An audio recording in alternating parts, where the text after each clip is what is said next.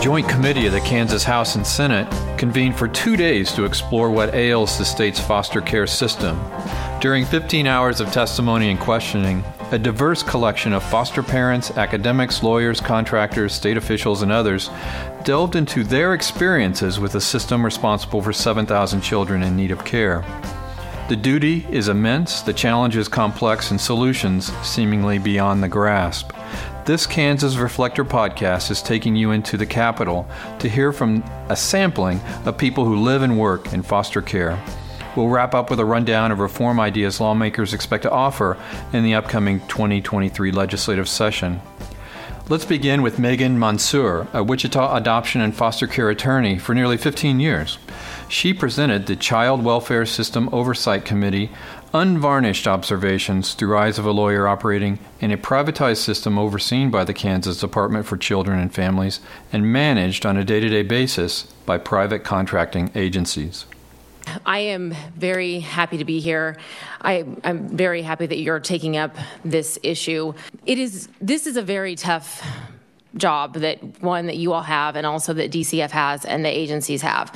Um, I certainly, I know you've heard a lot of testimony and you've heard from a lot of great people. I do think we can start with the um, you know basis that everyone has good intentions. We're asking these foster parents to do an impossible job. And I will tell you, maybe I shouldn't admit to this, but I have people call me and ask me about foster care versus private adoption. And I'm like, well, it is really hard for me to advise people to do foster care because of the cases that I get. I mean, I will tear up now. it's hard because you have to be ready to let a child go. Rick Gaskill, who had a 46 year career in community mental health counseling, also addressed the legislative committee. He's worked with thousands of children, many of whom were in foster care or were up for adoption themselves. Gaskill, for 27 years, an adjunct professor at Wichita State University, says there is no perfect answer to problems of children amid family turmoil. He says emotional bonds between parent and child, the active affectionate, reciprocal, social, and emotional relationships that can emerge are important factors in terms of foster care and adoption. And he believes careless movement of vulnerable children among primary caregivers, sometimes known as attachment disruption, threaten to break bonds and leave lifelong consequences. So the brain develops, organizes in reflection to the developmental experience, organizing in response to the pattern intensity and the nature of sensory professional experience. What all of that means is, is that this attachment process is being created by neurons that are connecting together in certain patterns, and that these patterns are lifelong. Uh, so, not to uh, uh, overstate the case, but a lot of these decisions you are, are making are going to determine how this, uh, this brain is uh, going to uh, knit itself together and what, uh, what perceptions, uh, what possibilities are uh, available to this child and then to future generations uh, as well.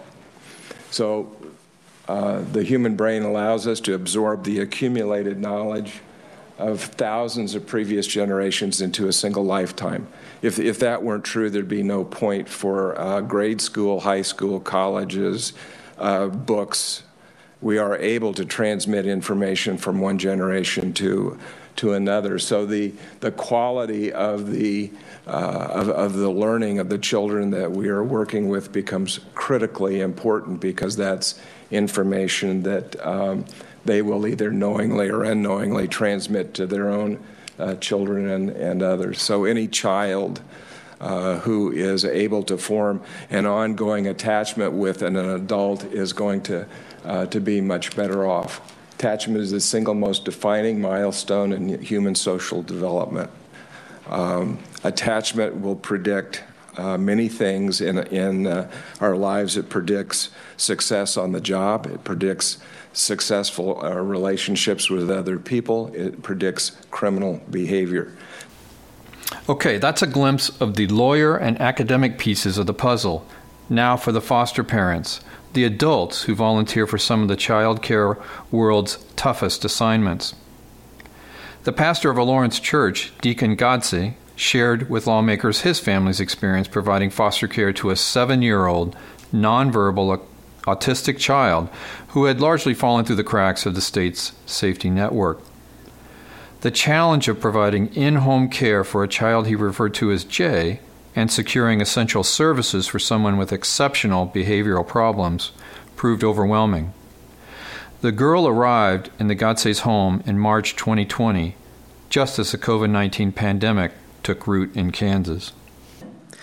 Now, clearly, a global pandemic made everyone's life more difficult on almost every conceivable level, and this was painfully true for first time participants in the Kansas foster care system.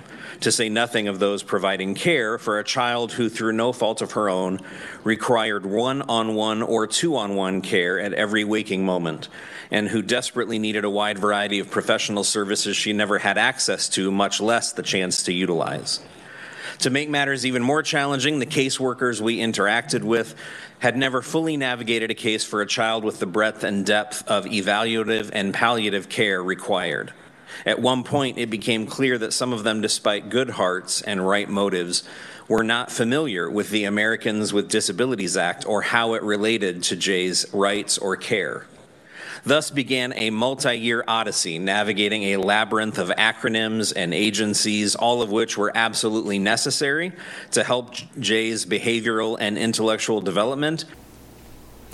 After two and a half years in foster care, Jay has been deemed qualified for residency at Parsons State Hospital. Godsey says institutionalization was never the goal. Reality in this case doesn't mirror aspiration.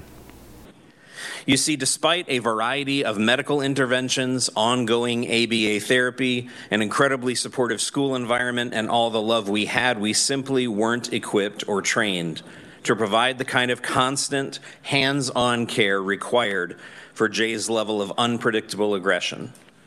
During her time with us, Jay used the back of her head to put roughly 75 holes in our drywall, smash a hole into the tile wall of our shower, and shatter a back door car window. She also regularly headbutted us and other caretakers, along with hitting, kicking, hair pulling, and her own daily self harm from hand- headbanging on every conceivable surface. The question is Was this result for Jay's long term care inevitable in light of being so far behind the curve from early on in her development? Possibly. But it is also possible that had she been screened at the proper age, the necessary community services been made available early in her development, or at the very least during her stay in the foster care system, and had the necessary funding been made available to staff, administer, and access such services, Jay's case and so many others like hers could have taken a much different path.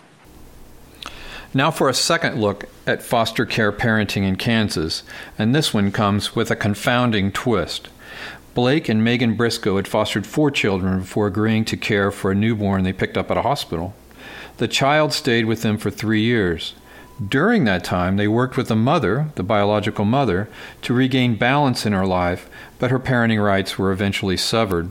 The father promptly abandoned the child while completing probation for a series of felony crimes. The foster care agency involved in this case recommended the father's rights be terminated too. We have always done foster care to be a bridge, and reintegration has always been our focus. Unfortunately, the mother was not able to get healthy. Her rights were terminated after 20 months. During this time, the biological father had actively and proactively abandoned our foster daughter the Briscoes initiated but were excluded from a meeting of foster care insiders to determine next steps. They were blindsided by outcome of that closed door meeting. Ultimately, um, we tried to set up a visit to get everybody on track and have a measurable plan to to figure out where this was going to go to to either make heads or tails of of what her permanence was going to be. Um, Cornerstones of Care continually, continuously recommended that, that termination was the right path. DCF, uh, in kind of a closed door visit that we had set up and requested that everybody get on the same table, we were left out of that visit. Decided to tell Cornerstones of Care that they needed to switch their recommendation from termination to reintegration. And then when we followed up with DCF, um, they told us that they supported Cornerstones of Care recommendation for reintegration to the father, and that was always puzzling to me because why wouldn't they agree with that? They forced Cornerstones of Care to change their recommendation. So, immediately in a 35 day period, a rapid integration plan was developed for this child who had only done supervised visits for no more than two hours. I had asked the caseworker, How do you build a plan to integrate somebody who doesn't know this family? And she said, Well, I've asked my supervisors. I don't know. We've never done a plan like this before. So, in a 35 day period, to see a soul of a three year old be broken uh, is, is something that I don't, I don't wish on, on anyone.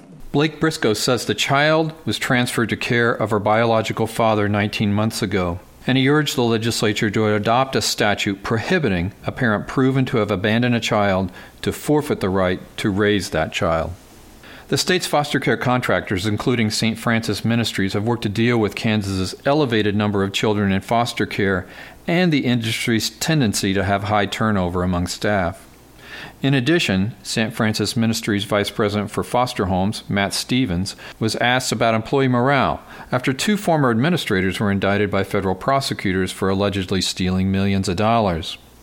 Stevens says the rate at which children are moved among St. Francis Ministries foster care providers in its 66 county region is, in some cases, twice as high as the target level we need to continue to look at and evaluate to understand who is bouncing and experiencing placement instability. And, and national research would indicate that older youth have elevated risk of placement instability, and the Kansas data mirrors that. Um, really, what we're seeing is older youth, ages 13 to 18, that have higher level of disability and/or needs or higher acuity, uh, they're experiencing a lot of placement instability.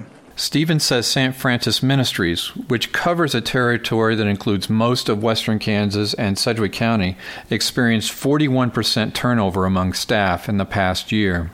It's, it's widely known social work staff and so folks in child welfare have a high turnover rate. Uh, some national data that we've recently seen through the National Association of Social Workers anywhere between 20 and 50 percent.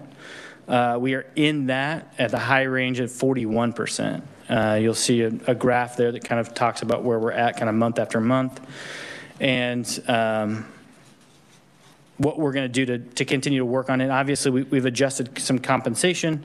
Um, we've re-implemented a tuition reimbursement program. We've increased av- available 401 contributions and continue to assess wages to remain competitive in the current workforce market.